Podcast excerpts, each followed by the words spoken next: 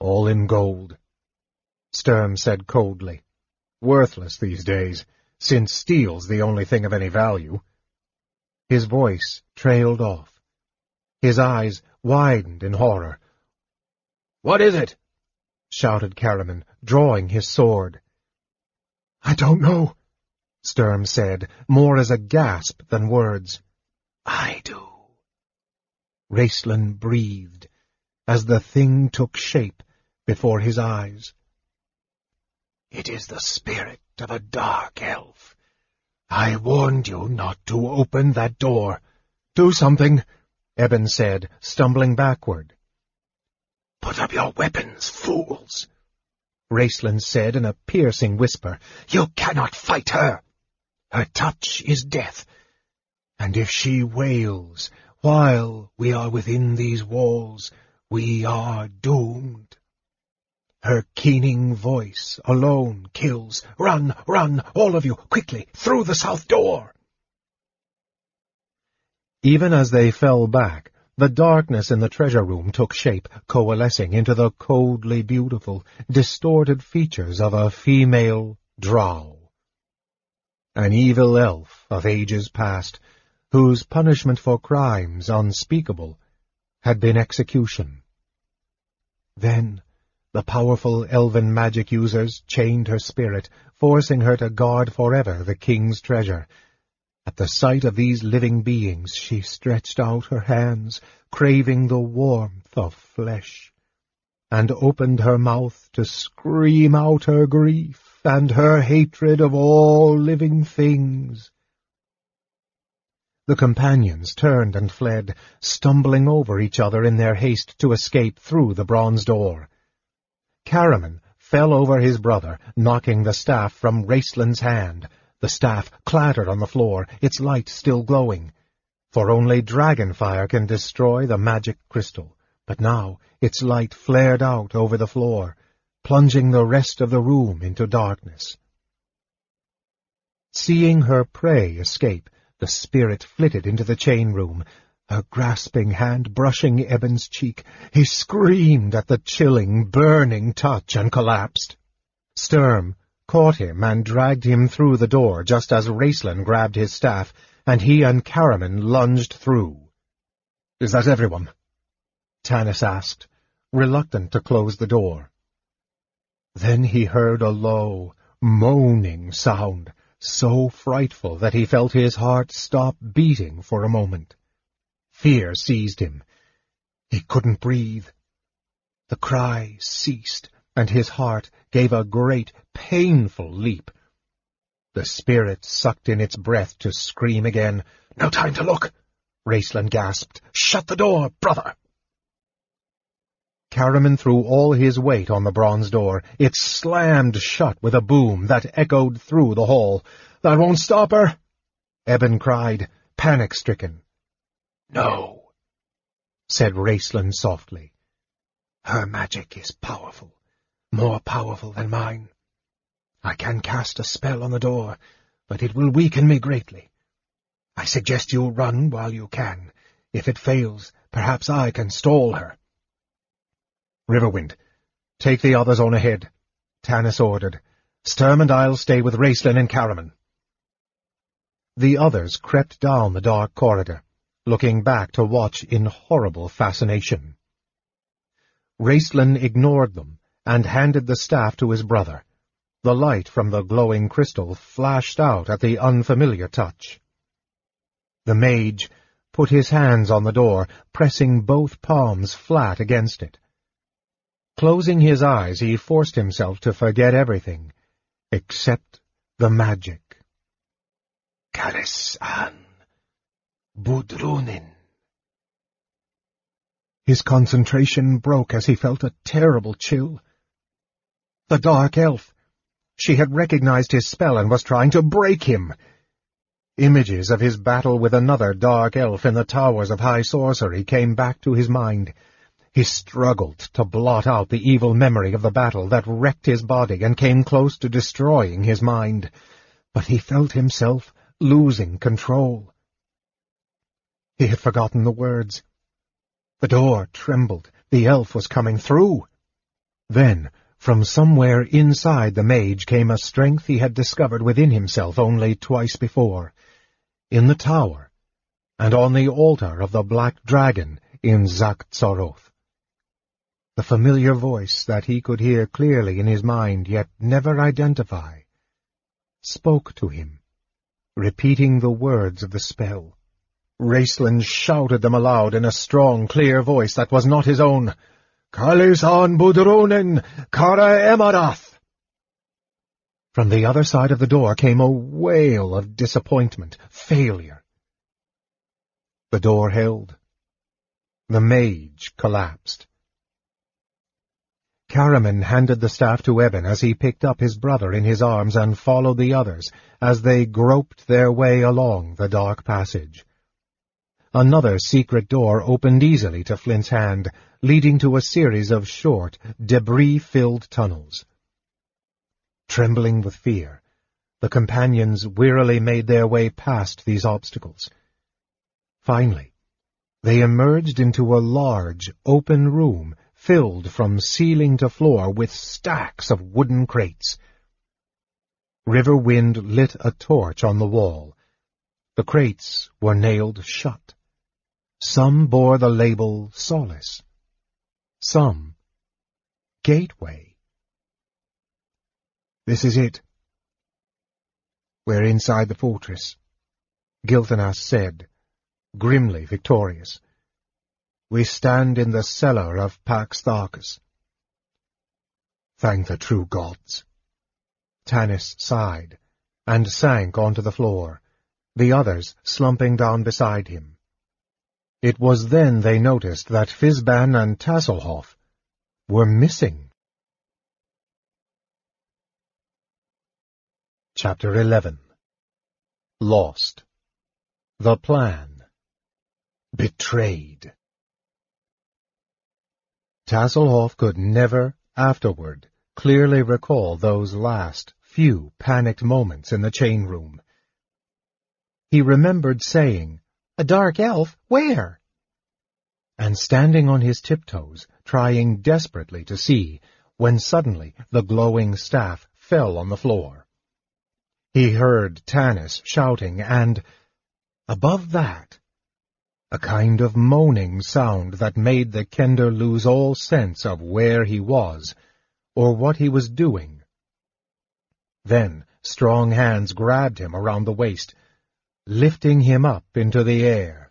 Climb! shouted a voice beneath him. Tasslehoff stretched out his hands, felt the cool metal of the chain, and began to climb. He heard a door boom far below, and the chilling wail of the dark elf again. It didn't sound deadly this time, more like a cry of rage and anger. Tass hoped this meant his friends had escaped. I wonder how I'll find them again, he asked himself softly, feeling discouraged for a moment. Then he heard Fizban muttering to himself and cheered up. He wasn't alone. Thick, heavy darkness wrapped around the Kender. Climbing by feel alone, he was growing extremely tired when he felt cool air brush his right cheek. He sensed, rather than saw, that he must be coming to the place where the chain and the mechanism linked up.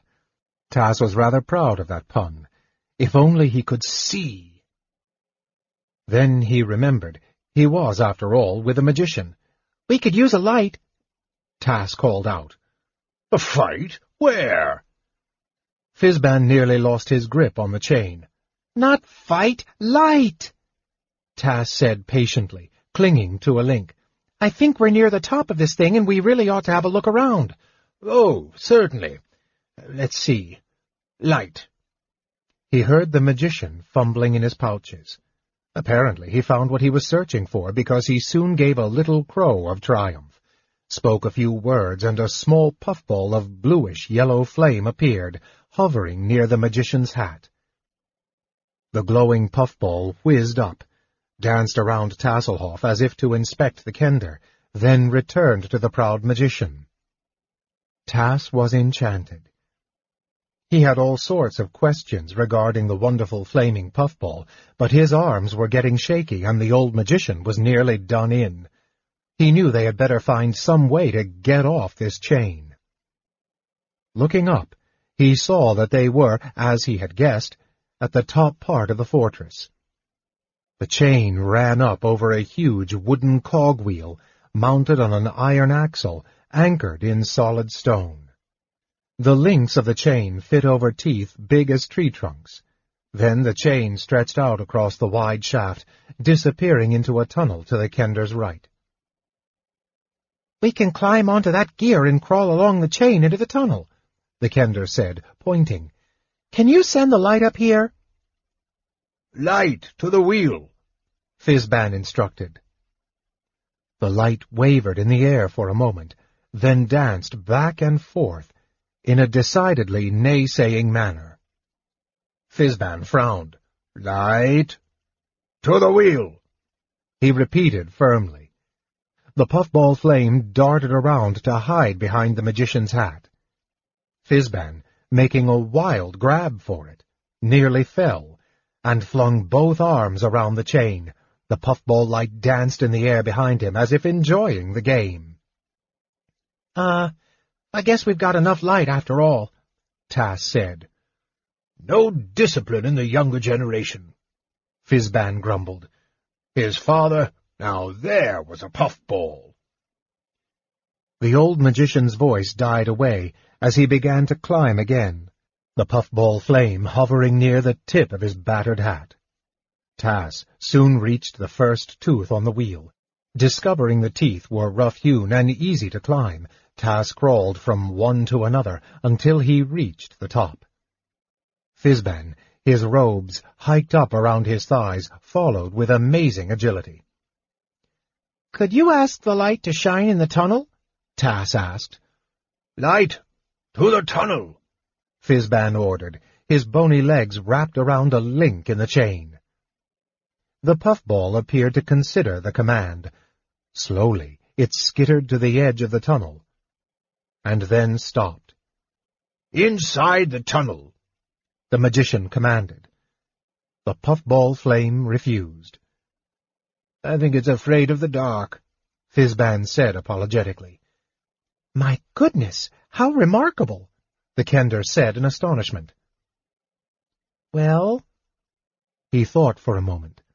If it will stay where it is, I think I can see enough to make my way across the chain. It looks like it's only about fifteen feet or so to the tunnel. With nothing below but several hundred feet of darkness and air, never mind the stone floor at the bottom, Tass thought. Someone should come up here and grease this thing, Fizban said, examining the axle critically. That's all you get today, shoddy workmanship. I'm really rather glad they didn't, Tass said mildly, crawling forward onto the chain. About halfway across the gap, the kender considered what it would be like to fall from this height, tumbling down and down and down, then hitting the stone floor at the bottom. He wondered what it would feel like to splatter all over the floor. Get a move on! Fizban shouted, crawling out onto the chain after the kender. Tass crawled forward quickly to the tunnel entrance, where the puffball flame waited, then jumped off the chain onto the stone floor about five feet below him. The puffball flame darted in after him, and finally Fizban reached the tunnel entrance too. At the last moment he fell, but Tass caught hold of his robes and dragged the old man to safety. They were sitting on the floor, resting, when the old man's head snapped up. My staff, he said. What about it? Tass yawned, wondering what time it was. The old man struggled to his feet. Left it down below, he mumbled, heading for the chain. Wait! You can't go back. Tasslehoff jumped up in alarm. Who says? Asked the old man petulantly, his beard bristling. I mean, Tass stuttered. It would be too dangerous. But I know how you feel. My hoopak's down there. Hmm. Fizban said, sitting back down disconsolately. Was it magic? Tass asked after a moment. I was never quite certain, Fizban said wistfully. Well, said Tass practically. Maybe after we finish the adventure we can go back and get it. Now let's try to find some place to rest. He glanced around the tunnel. It was about seven feet from floor to ceiling.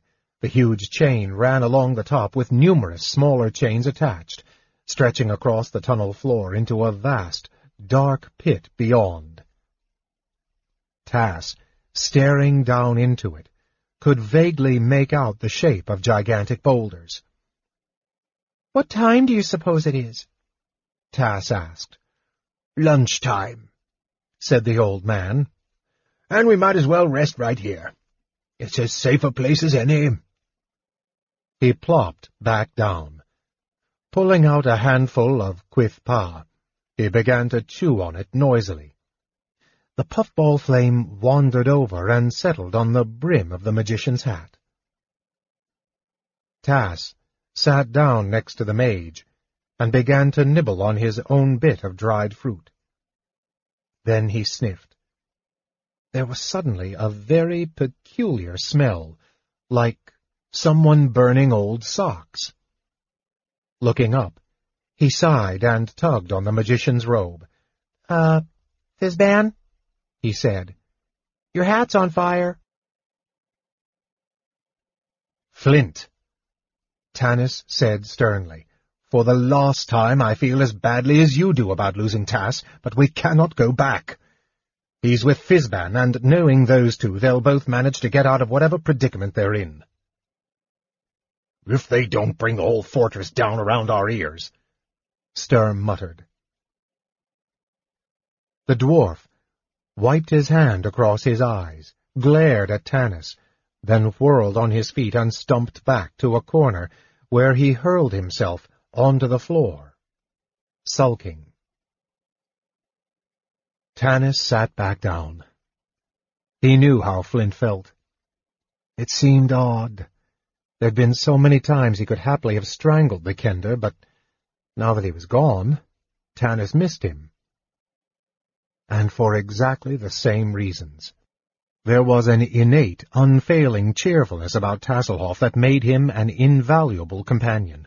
No danger ever frightened a Kender, and therefore Tass never gave up. He was never at a loss for something to do in an emergency. It might not always be the right thing, but at least he was ready to act. Tanis smiled, sadly. I only hope this emergency doesn't prove to be his last, he thought. The companions rested for an hour, eating quith-pa and drinking fresh water from a deep well they discovered.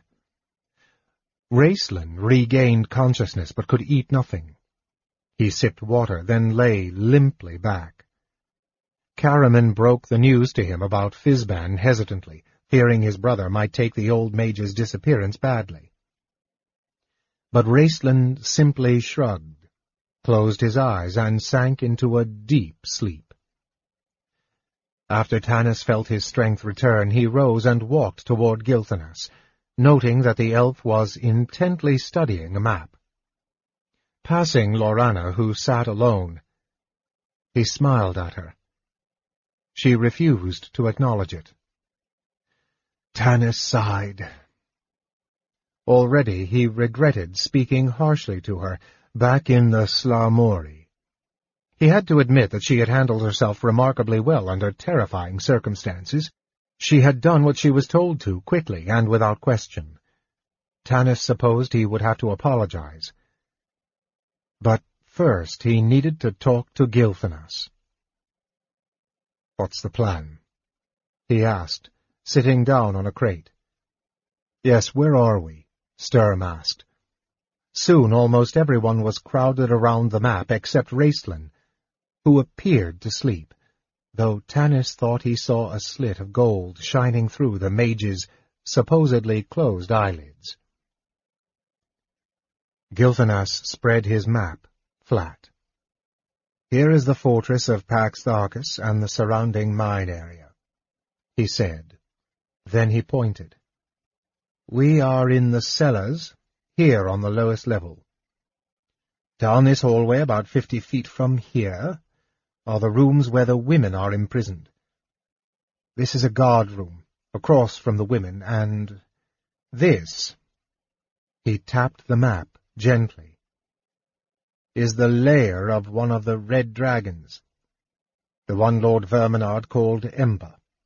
The dragon is so big, of course, that the lair extends up above ground level, communicating with Lord Verminard's chambers on the first floor, up through the gallery on the second floor, and out into the open sky.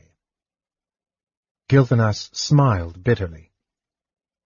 On the first floor, behind Verminard's chambers, is the prison where the children are kept. The Dragon High Lord is wise. He keeps the hostages separated, knowing that the women would never consider leaving without their children, and the men would not leave without their families. The children are guarded by a second red dragon in this room. The men, about three hundred of them, work in mines out in the mountain caves. There are several hundred gully dwarves working the mines as well. You seem to know a lot about Pax Tharkas, Eben said. Gilthanas glanced up quickly. What do you insinuate? I'm not insinuating anything, Eben answered. It's just that you know a lot about this place for never having been here. And wasn't it interesting that we kept running into creatures who damn near killed us back in the Slaugh Eben. Tanis spoke very quietly. We've had enough of your suspicions. I don't believe any of us is a traitor. As Raistlin said, the traitor could have betrayed any of us long before this. What's the point of coming this far? To bring me and the discs to Lord Verminard, Goldmoon said softly. He knows I am here, Tanis. He and I are linked by our faith. That's ridiculous, Sturm snorted. No, it isn't, Goldmoon said. Remember there are two constellations missing. One was the Queen of Darkness. From what little I've been able to understand, in the discs of Mishakal, the Queen was also one of the ancient gods. The gods of good are matched by the gods of evil, with the gods of neutrality striving to keep the balance. Verminard worships the Queen of Darkness as I worship Mishakal. That is what Mishakal meant when she said we were to restore the balance. The promise of good that I bring is the one thing he fears, and he is exerting all his will to find me. The longer I stay here... Her voice died. All the more reason to quit bickering, Tanis stated switching his gaze to Eben. The fighter shrugged. Enough said. I'm with you. What is your plan, Gilthanas? Tanis asked, noticing with irritation that Sturm and Caramon and Eben exchanged quick glances, three humans sticking together against the elves. He caught himself thinking. But perhaps I'm just as bad. Believing in Gilthanas because he's an elf. Gilthanas saw the exchange of glances too. For a moment he stared at them with an intense, unblinking gaze, then began to speak in a measured tone, considering his words, as if reluctant to reveal any more than was absolutely necessary. Every evening, ten to twelve women are allowed to leave their cells and take food to the men in the mines. Thus the High Lord lets the men see that he is keeping his side of the bargain. The women are allowed to visit the children once a day for the same reason. My warriors and I planned to disguise ourselves as women, go out to the men in the mines, tell them of the plan to free the hostages, and alert them to be ready to strike. Beyond that we had not thought, particularly in regard to freeing the children. Our spies indicated something strange about the dragon guarding the children, but we could not determine what. What sp... Caramon started to ask, caught Tanis's eye, and thought better of his question. Instead, he asked, When will we strike? And what about the dragon, Ember? We strike tomorrow morning. Lord Verminard and Ember will most certainly join the army tomorrow as it reaches the outskirts of Qualinesti. He has been preparing for this invasion a long time. I do not believe he will miss it. The group discussed the plan for several minutes, adding to it, refining it, generally agreeing that it appeared viable. They gathered their things as Caramon woke his brother. Sturm and Eben pushed open the door leading to the hallway. It appeared empty, although they could hear faint sounds of harsh, drunken laughter from a room directly across from them. Draconians. Silently, the companions slipped into the dark, dingy corridor. Tasslehoff stood in the middle of what he had named the mechanism room, staring around the tunnel lighted dimly by the puffball. The Kender was beginning to feel discouraged. It was a feeling he didn't get often, and likened to the time he'd eaten an entire green tomato pie acquired from a neighbor. To this day, discouragement and green tomato pie both made him want to throw up. There's got to be some way out of here, said the Kender. Surely they inspect the mechanism occasionally, or come up to admire it, or give tours, or something. He and Fizban had spent an hour walking up and down the tunnel, crawling in and out among the myriad chains. They found nothing. It was cold and barren, and covered with dust. Speaking of light, said the old magician suddenly, though they hadn't been. Look there! Tasslehoff looked. A thin sliver of light was visible through a crack in the bottom of the wall, near the entrance to the narrow tunnel. They could hear voices, and the light grew brighter as if torches were being lit in a room below them. Maybe that's the way out, the old man said. Running lightly down the tunnel, Tass knelt and peered through the crack. Come here! The two looked down into a large room, furnished with every possible luxury. All that was beautiful, graceful, delicate, or valuable in the lands under Verminard's control had been brought to decorate the private chambers of the Dragon High Lord. An ornate throne stood at one end of the room, rare and priceless silver mirrors hung on the walls, arranged so cunningly that no matter where a trembling captive turned, the only image he saw was the grotesque, horned helm of the dragon high lord glowering at him. That must be him, Tass whispered to Fizban. That must be Lord Verminard. The Kender sucked in his breath in awe. That must be his dragon. Ember, the one Gilthanas told us about, that killed all the elves in Solace.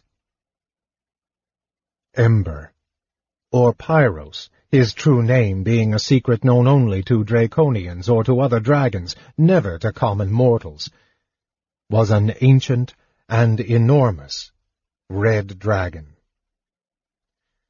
Pyros had been given to Lord Verminard ostensibly as a reward from the Queen of Darkness to her cleric. In reality, Pyros was sent to keep a watchful eye on Verminard, who had developed a strange, paranoid fear regarding discovery of the true gods. All the dragon high lords on Krynn possessed dragons, however, though perhaps not as strong and intelligent. For Pyros had another, more important mission that was secret, even to the dragon high lord himself, a mission assigned to him by the Queen of Darkness and known only to her, and her evil dragons. Pyros's mission was to search this part of Ansalon for one man. A man of many names. The Queen of Darkness called him Everman. The dragons called him Green Gemstone Man. His human name was Berem. And it was because of this unceasing search for the human Berem that Pyros was present in Verminard's chamber this afternoon, when he would have much preferred to be napping in his lair. Pyros had received word that Fewmaster Turda was bringing in two prisoners for interrogation. There was always the possibility this Berem might be one of them.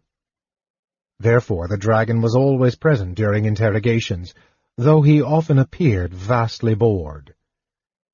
The only time interrogations became interesting, as far as Pyros was concerned, was when Verminard ordered a prisoner to feed the dragon.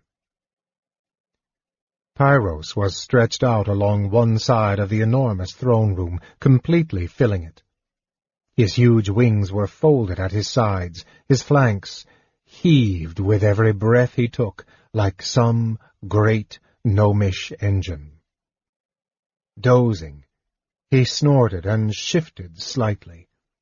A rare vase toppled to the floor with a crash. Verminard looked up from his desk where he was studying a map of Qualinesti. Transform yourself before you wreck the place, he snarled. Pyros opened one eye, regarded Verminard coldly for a moment, then grudgingly rumbled a brief word of magic. The gigantic red dragon began to shimmer like a mirage, the monstrous dragon shape condensing into the shape of a human male, slight of build with dark black hair, a thin face, and slanting red eyes. Dressed in crimson robes, Pyros, the man, walked to a desk near Verminard's throne. Sitting down, he folded his hands and stared at Verminard's broad, muscled back with undisguised loathing. There was a scratch at the door. Enter, uh, Verminard commanded absently.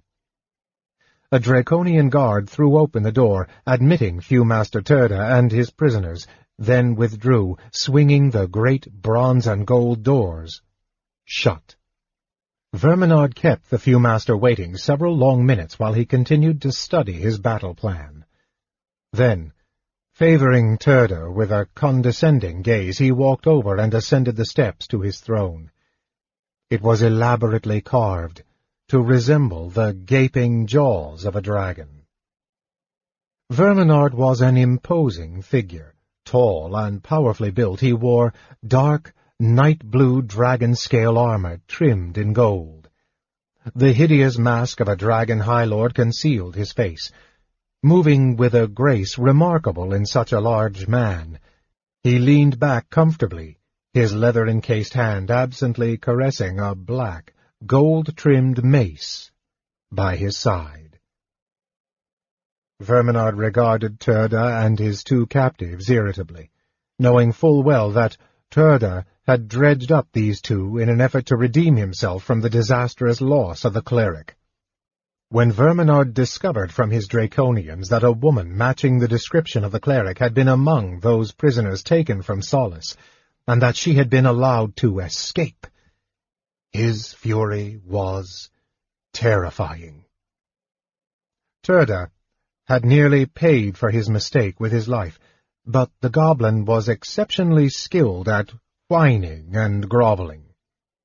Knowing this, Verminard had considered refusing to admit Turda at all today, but he had a strange, nagging sensation that all was not well in his realm. It's that blasted cleric, Verminard thought. He could sense her power coming nearer and nearer, making him nervous and uneasy. He intently studied the two prisoners Turda led into the room, then, seeing that neither of them matched the descriptions of those who had raided Xak Tsaroth, Verminard scowled behind the mask. Pyros reacted differently to the sight of the prisoners. The transformed dragon half rose to his feet while his thin hands clenched the ebony desktop with such ferocity he left the impressions of his fingers in the wood. Shaking with excitement, it took a great effort of will to force himself to sit back down. Outwardly calm, only his eyes, burning with a devouring flame, gave a hint of his inner elation as he stared at the prisoners. One of the prisoners was a gully dwarf, Sestun, in fact. He was chained, hand and foot. Turda was taking no chances, and could barely walk. Stumbling forward, he dropped to his knees before the Dragon High Lord, terror-stricken. The other prisoner, the one Pyros watched, was a human male, dressed in rags who stood staring at the floor. Why have you bothered me with these wretches, Fewmaster? Verminard snarled. Turda, reduced to a quivering mass, gulped and immediately launched into his speech. This prisoner, the hobgoblin kicked Sestun, was the one who freed the slaves from Solace, and this prisoner...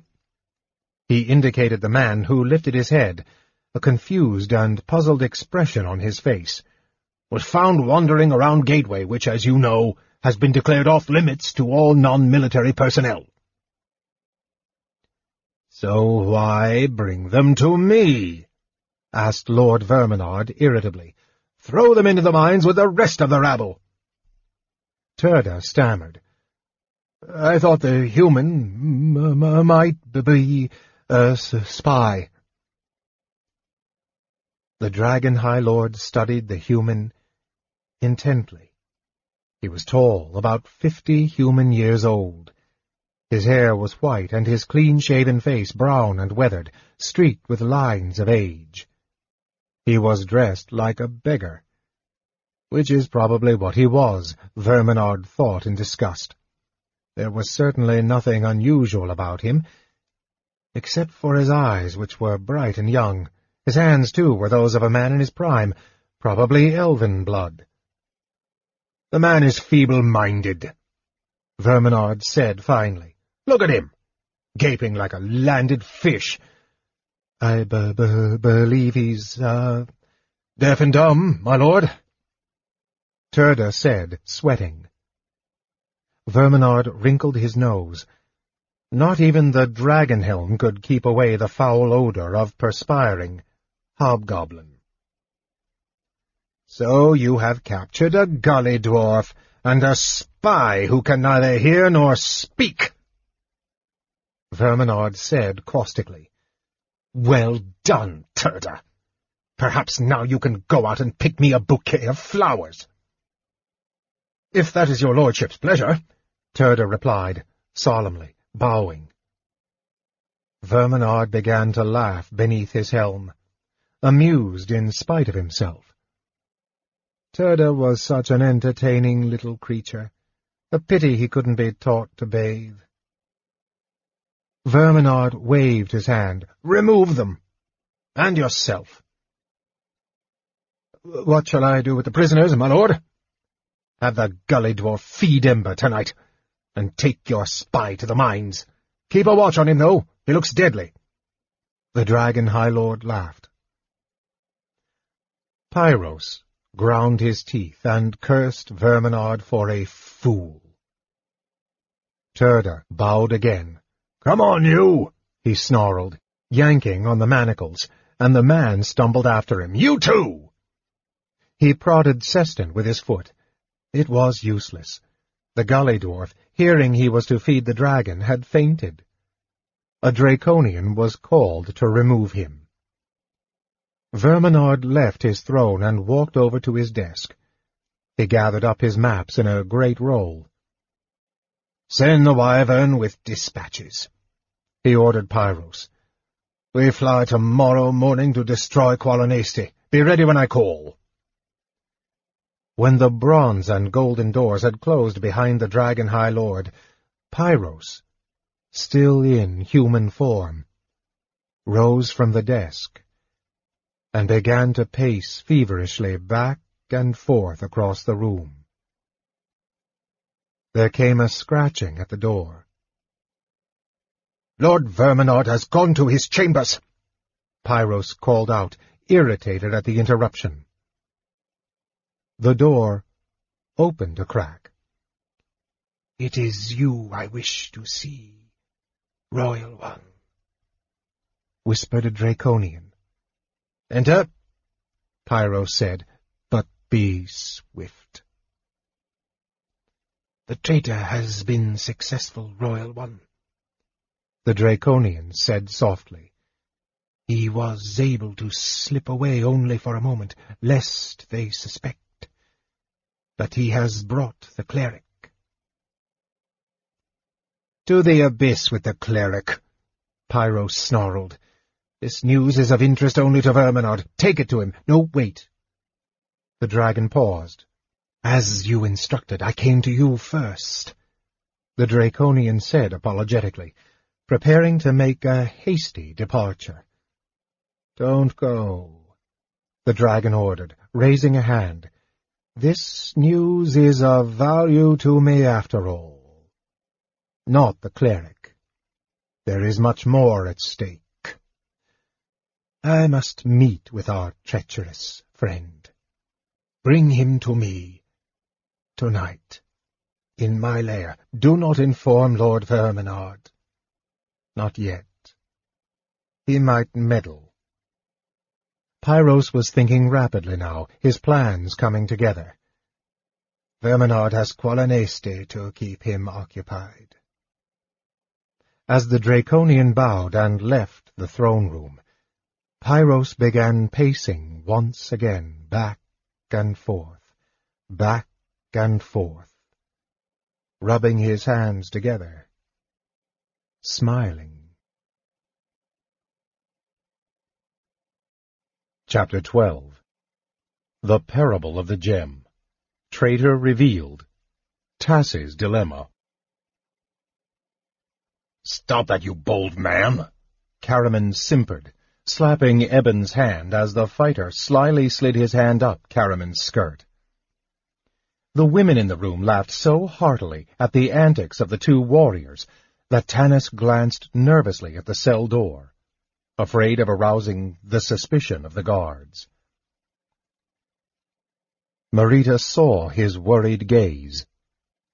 Don't worry about the guards, she said with a shrug. There are only two down here on this level, and they're drunk half the time, especially now that the army's moved out. She looked up from her sewing at the women and shook her head. It does my heart good to hear them laugh, poor things, she said softly. They've had little enough to laugh about these past days. Thirty-four women were crowded into one cell. Marita said there were sixty women living in another nearby, under conditions so shocking that even the hardened campaigners were appalled. Rude straw mats covered the floor. The women had no possessions beyond a few clothes. They were allowed outdoors for a brief exercise period each morning. The rest of the time, they were forced to sew draconian uniforms.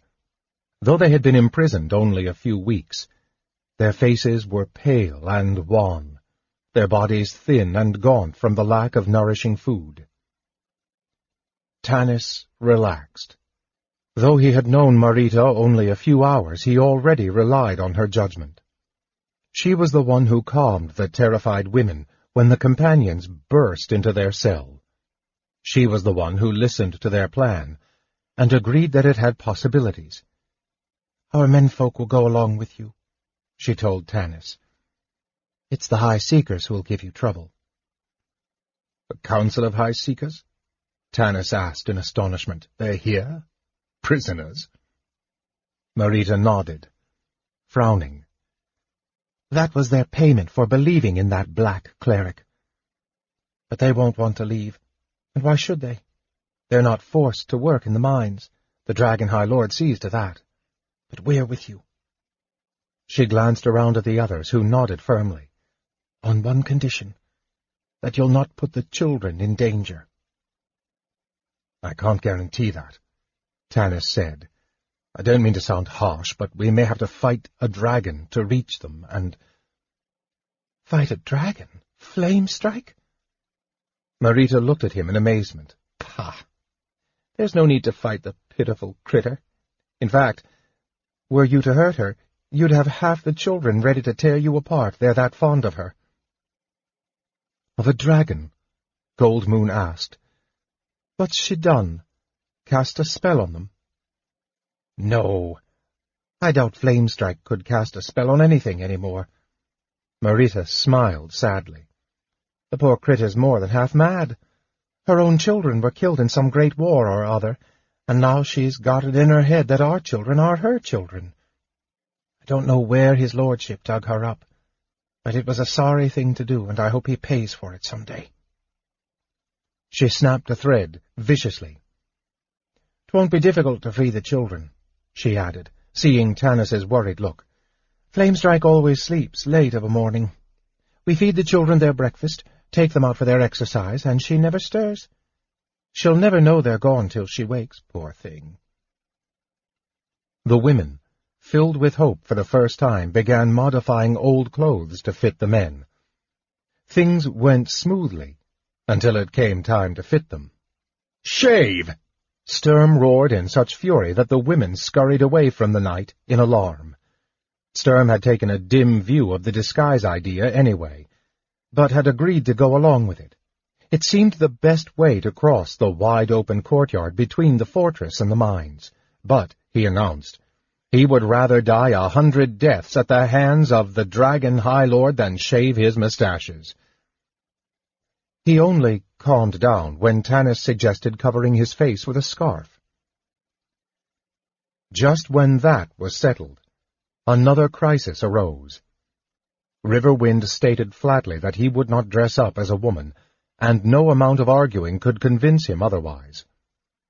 Goldmoon finally took Tanis aside to explain that, in their tribe, any warrior who committed a cowardly act in battle was forced to wear women's clothes until he redeemed himself. Tanis was baffled by this one, but Marita had wondered how they would manage to outfit the tall man anyway. After much discussion, it was decided Riverwind would bundle up in a long cloak and walk hunched over, leaning on a staff like an old woman. Things went smoothly after this. For a time, at least. Laurana walked over to a corner of the room where Tanis was wrapping a scarf around his own face. "'Why don't you shave?' Laurana asked, staring at Tanis's beard. "'Or do you truly enjoy flaunting your human side, as Gilthanas says?' "'I don't flaunt it,' Tanis replied evenly. "'I just got tired of trying to deny it. That's all. He drew a deep breath. Laurana, I'm sorry I spoke to you as I did back in the Sla-Mori. I had no right. You had every right. Lorana interrupted. What I did was the act of a lovesick girl. I foolishly endangered your lives. Her voice faltered, then she regained control. It will not happen again. I will prove I can be of value to the group. Exactly how she meant to do this, she wasn't certain. Although she talked glibly about being skilled in fighting, she had never killed so much as a rabbit. She was so frightened now that she was forced to clasp her hands behind her back to keep Tanis from seeing how she trembled. She was afraid that if she let herself, she would give way to her weakness and seek comfort in his arms. So she left him and went over to help Gilthanas with his disguise. Tanis told himself he was glad Laurana was showing some signs of maturity at last. He steadfastly refused to admit that his soul stood breathless whenever he looked into her large, luminous eyes. The afternoon passed swiftly, and soon it was evening and time for the women to take dinner to the mines. The companions waited for the guards in tense silence, laughter forgotten. There had, after all, been one last crisis. Raistlin, coughing until he was exhausted, said he was too weak to accompany them. When his brother offered to stay behind with him, Raistlin glared at him irritably and told him not to be a fool. You do not need me this night. The mage whispered, Leave me alone. I must sleep. I don't like leaving him here, Gilthanas began, but before he could continue, they heard the sound of clawed feet outside the cell, and another sound of pots rattling. The cell door swung open, and two Draconian guards, both smelling strongly of stale wine, stepped inside. One of them reeled a bit as it peered bleary-eyed at the women. Get moving, it said harshly. As the women filed out, they saw six gully dwarves standing in the corridor, lugging large pots of some sort of nameless stew. Caramon sniffed hungrily, then wrinkled his nose in disgust. The Draconians slammed the cell door shut behind them. Glancing back, Caramon saw his twin, shrouded in blankets, lying in a dark, shadowy corner. Fizban clapped his hands.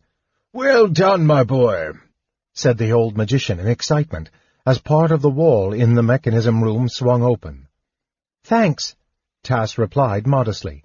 Actually, finding the secret door was more difficult than opening it. I don't know how you managed. I thought I'd looked everywhere. He started to crawl through the door, then stopped, as a thought occurred to him. Fizban, is there any way you can tell that light of yours to stay behind, at least until we see if anyone's in here? Otherwise, I'm going to make an awfully good target, and we're not far from Verminard's chambers. I'm afraid not. Fizban shook his head. He doesn't like to be left alone in dark places. Tasslehoff nodded. He had expected the answer. Well, there was no use worrying about it. If the milk's spilled, the cat will drink it, as his mother used to say. Fortunately, the narrow hallway he crawled into appeared empty. The flame hovered near his shoulder. He helped Fizban through, then explored his surroundings. They were in a small hallway that ended abruptly not forty feet away in a flight of stairs descending into darkness. Double bronze doors in the east wall provided the only other exit. Now, muttered Tass. We are above the throne room. Those stairs probably lead down to it. I suppose there's a million Draconians guarding it, so that's out. He put his ear to the door. No sound. Let's look around. Pushing gently, he easily opened the double doors. Pausing to listen, Tass entered cautiously, followed closely by Fizban and the puffball flame. Some sort of art gallery, he said, glancing around a giant room where paintings, covered with dust and grime, hung on the walls. High, slit windows in the walls gave Tass a glimpse of the stars and the tops of high mountains. With a good idea of where he was now, he drew a crude map in his head. If my calculations are correct, the throne room is to the west, and the dragon's lair is to the west of that. At least that's where we went when Verminard left this afternoon. The dragon must have some way to fly out of this building, so the lair should open up into the sky, which means a shaft of some sort and maybe another crack where we can see what's going on. So involved was Tass with his plans that he was not paying attention to Fizban. The old magician was moving purposefully around the room, studying each painting as if searching for one in particular. Ah, here it is, Fizban murmured, then turned and whispered, Tasslehoff. The kender lifted his head, and saw the painting suddenly begin to glow with a soft light. Look at that, Tasslehoff said, entranced. Why, it's a painting of dragons. Red dragons like Ember, attacking Pax Tharkas and... The Kender's voice died. Men, knights of Solamnia, mounted on other dragons, were fighting back. The dragons the knights rode were beautiful dragons, gold and silver dragons, and the men carried bright weapons that gleamed with a shining radiance. Suddenly, Tasslehoff understood. There were good dragons in the world, if they could be found, who would help fight the evil dragons, and there was... The dragon lance, he murmured. The old magician nodded to himself. Yes, little one, he whispered. You understand. You see the answer, and you will remember. But not now. Not now. Reaching out, he ruffled the Kender's hair with his gnarled hand. Dragons. What was I saying? Tass couldn't remember. And what was he doing here anyhow, staring at a painting so covered with dust he couldn't make it out? The Kender shook his head. Fizban must be rubbing off on him. Oh, yes, the dragon's lair. If my calculations are correct, it's over here. He walked away. The old magician shuffled along behind, smiling. The companions' journey to the mines proved uneventful. They saw only a few Draconian guards, and they appeared half asleep with boredom. No one paid any attention to the women going by. They passed the glowing forge, continually fed by a scrambling mass of exhausted gully dwarves. Hurrying past that dismal sight quickly, the companions entered the mines where Draconian guards locked the men in huge cave rooms at night then returned to keep an eye on the gully dwarves. Guard duty over the men was a waste of time anyway, Verminard figured. The humans weren't going anyplace. And, for a while, it looked to Tanis as if this might prove horribly true. The men weren't going anyplace. They stared at Goldmoon, unconvinced, as she spoke. After all, she was a barbarian, her accent was strange, her dress even stranger. She told what seemed a children's tale of a dragon dying in a blue flame she herself survived. And all she had to show for it was a collection of shining platinum discs. Hederick, the Solace theocrat, was loud in his denunciation of the Que-Shu woman as a witch and a charlatan and a blasphemer. He reminded them of the scene in the inn, exhibiting his scarred hand as evidence. Not that the men paid a great deal of attention to Hederick. The Seeker gods, after all, had not kept the dragons from Solace. Many of them, in fact, were interested in the prospect of escape. Nearly all bore some mark of ill treatment, whiplashes, bruised faces. They were poorly fed, forced to live in conditions of filth and squalor, and everyone knew that when the iron beneath the hills was gone, their usefulness to Lord Verminard would end. But the High Seekers, still the governing body even in prison, opposed such a reckless plan. Arguments started. The men shouted back and forth. Tanis hastily posted Caramon, Flint, Eben, Sturm, and Gilthanas at the doors, fearing the guards would hear the disturbance and return. The half-elf hadn't expected this. The arguing might last for days. Goldmoon sat despondently before the men, looking as though she might cry. She had been so imbued with her newfound convictions, and so eager to bring her knowledge to the world, that she was cast into despair when her beliefs were doubted. These humans are fools, Laurana said softly coming up to stand beside Tanis. No, replied Tanis, sighing. If they were fools, it would be easier. We promise them nothing tangible and ask them to risk the only thing they have left. Their lives. And for what? To flee into the hills, fighting a running battle all the way. At least here they are alive, for the time being. But how can life be worth anything living like this? Laurana asked. That's a very good question, young woman, said a feeble voice. They turned to see Marita kneeling beside a man lying on a crude cot in a corner of the cell. Wasted with illness and deprivation, his age was indeterminable. He struggled to sit up, stretching out a thin, pale hand to Tanis and Laurana. His breath rattled in his chest. Marita tried to hush him, but he stared at her irritably. I know I'm dying, woman. It doesn't mean I have to be bored to death first. Bring that barbarian woman over to me.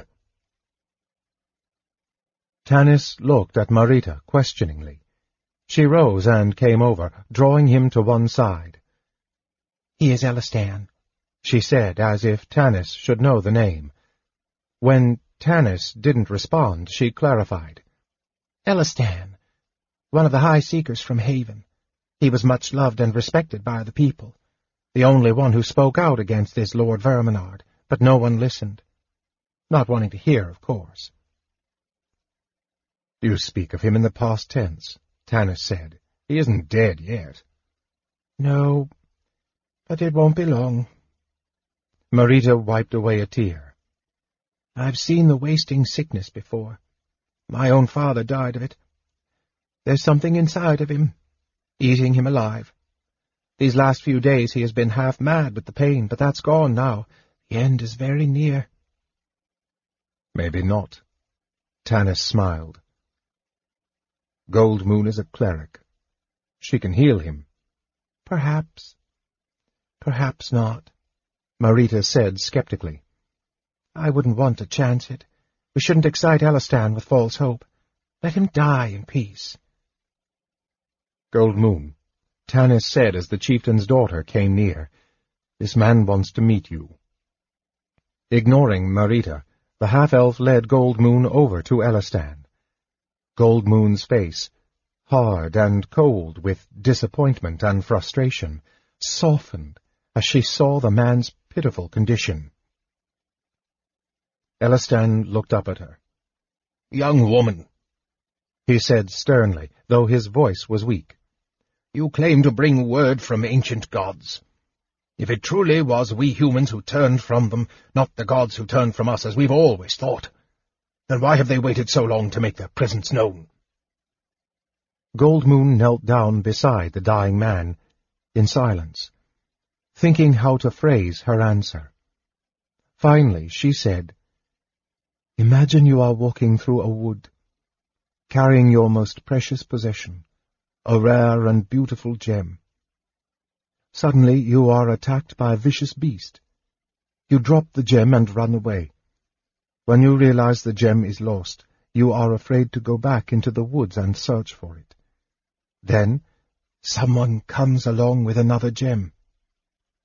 Deep in your heart, you know it is not as valuable as the one you lost, but you are still too frightened to go back to look for the other.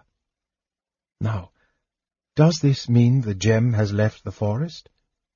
Or is it still lying there, shining brightly beneath the leaves, waiting for you to return? Elistan closed his eyes, sighing, his face filled with anguish. Of course, the gem waits for our return. What fools we have been. I wish I had time to learn of your gods he said, reaching out his hand. Goldmoon caught her breath. Her face drained until she was nearly as pale as the dying man on the cot. You will be given time, she said softly, taking his hand in hers. Tanis, absorbed in the drama before him, started in alarm when he felt a touch on his arm. He turned around, his hand on his sword, to find Sturm and Caramon standing behind him. What is it? he asked swiftly. The guards? Not yet, Sturm said harshly, but we can expect them any minute. Both Eben and Gilthanas are gone. Night deepened over Pax Tharkas. Back in his lair, the red dragon Pyros had no room to pace, a habit he had fallen into in his human form. He barely had room to spread his wings in this chamber, though it was the largest in the fortress, and had even been expanded to accommodate him. But the ground-floor chamber was so narrow, all the dragon could do was turn his great body around. Forcing himself to relax, the dragon laid down upon the floor and waited, his eyes on the door. He didn't notice two heads peeking over the railing of a balcony on the third level far above him. There was a scratch on the door. Pyros raised his head in eager anticipation, then dropped it again with a snarl as two goblins appeared, dragging between them a wretched specimen. Gully dwarf, Pyros sneered, speaking common to underlings. Verminard's taken leave of his senses, and he thinks I'd eat Gully Dwarf. Toss him in a corner and get out. He snarled at the goblins, who hastened to do as instructed. Sestun cowered in the corner, whimpering. Shut up! Pyros ordered irritably. Perhaps I should just flame you and stop that blubbering.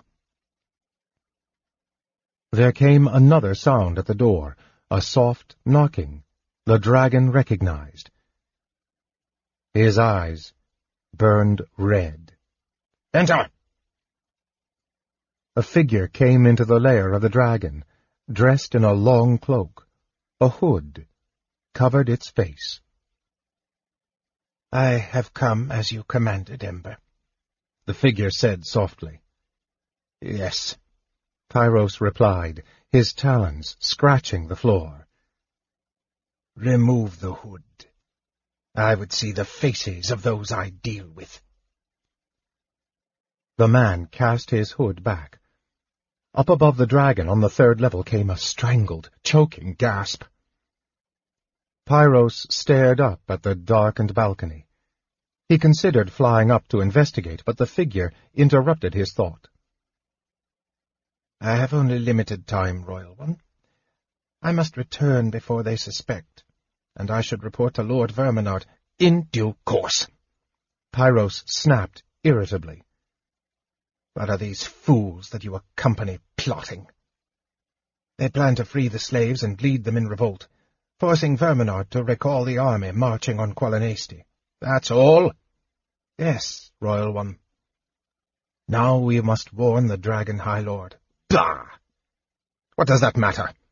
It will be I who deal with the slaves if they revolt, unless they have plans for me. No, Royal One.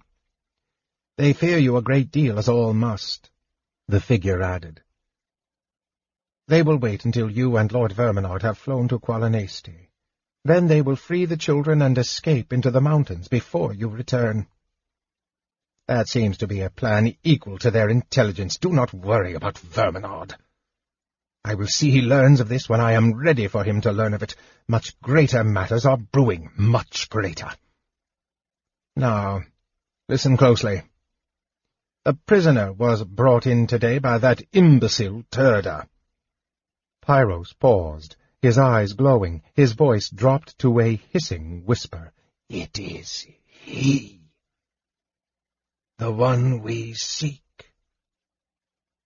The figure stared in astonishment. Are you certain?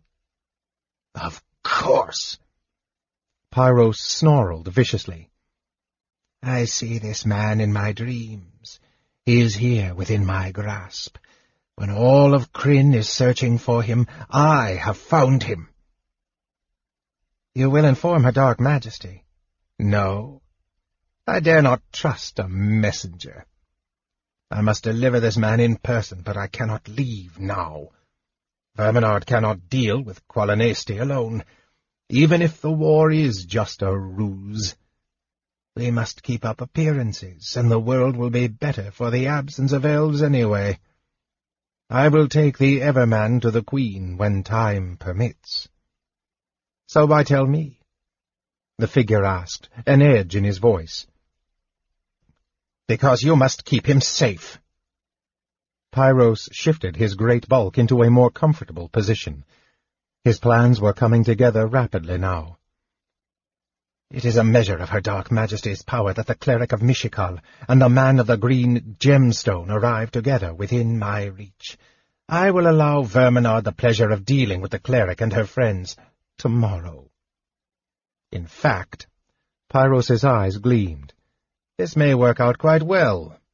We can remove the green gemstone man in the confusion, and Verminard will know nothing. When the slaves attack, you must find the green gemstone man, bring him back here, and hide him in the lower chambers. When the humans have all been destroyed, and the army has wiped out Qualinesti, I will deliver him to my Dark Queen. I understand. The figure bowed again. And my reward? Will be all you deserve. Now, leave me. The man cast the hood up over his head and withdrew. Pyros folded his wings and, curling his great body around with the huge tail up over his snout, he lay, staring into the darkness. The only sound that could be heard was Sestun's pitiful weeping. Are you all right? Fizban asked Tasslehoff gently, as they sat crouched by the balcony, afraid to move. It was pitch dark, Fizban having overturned a vase on the highly indignant puffball flame. Yes, Tass said dully. I'm sorry I choked like that. I couldn't help myself. Even though I expected it, sort of. It's still hard to realize someone you know could betray you. Do you think the dragon heard me? I couldn't say, Fizban sighed. The question is, what do we do now? I don't know, Tass said miserably. I'm not supposed to be the one that thinks. I just come along for the fun. We can't warn Tanis and the others because we don't know where they are, and if we start wandering around looking for them, we might get caught and only make things worse. He put his chin in his hand. You know, he said with unusual somberness, I asked my father once why Kenders were little, why we weren't big like humans and elves. I really wanted to be big, he said softly, and for a moment he was quiet. What did your father say? Asked Fizban gently. He said Kenders were small because we were meant to do small things. If you look at all the big things in the world closely, he said, you'll see that they're really made up of small things all joined together. That big dragon down there comes to nothing but tiny drops of blood, maybe. It's the small things that make the difference. Very wise, your father. Yes. Tass brushed his hand across his eyes. I haven't seen him in a long time. The Kender's pointed chin jutted forward, his lips tightened. His father, if he had seen him, would not have known this small, resolute person for his son. We'll leave the big things to the others, Tass announced finally. They've got Tanis and Sturm and Goldmoon. They'll manage. We'll do the small thing, even if it doesn't seem very important. We're going to rescue Sestun. Chapter 13 Questions. No answers. Fizban's hat. I heard something, Tanis, and I went to investigate, Eben said, his mouth set in a firm line. I looked outside the cell door I was guarding, and I saw a Draconian crouched there, listening. I crept out, got it in a chokehold, then a second one jumped me. I knifed it, then took off after the first. I caught it and knocked it out, then decided I'd better get back here. The companions had returned to the cells to find both Gilthanas and Eben waiting for them. Tanis had Maritta keep the women busy in a far corner, while he questioned the two about their absence. Eben's story appeared true. Tanis had seen the bodies of the Draconians as he returned to the prison, and Eben had certainly been in a fight. His clothes were torn, blood trickled from a cut on his cheek. Tika got a relatively clean cloth from one of the women, and began washing the cut. He saved our lives, Tanis, she snapped. I'd think you'd be grateful instead of glaring at him as if he'd stabbed your best friend. No, Tika, Eben said gently. Tanis is right to ask. It did look suspicious, I admit. But I have nothing to hide. Catching hold of her hand, he kissed her fingertips.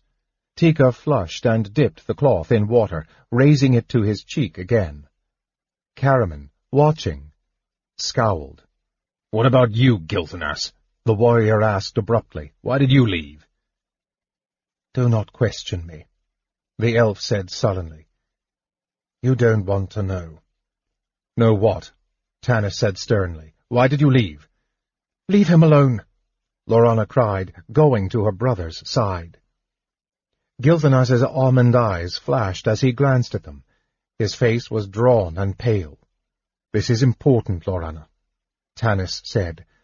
Where did you go, Gilthanas? Remember, I warned you. Gilthanas's eyes shifted to Raistlin. I returned to see if our mage was really as exhausted as he said.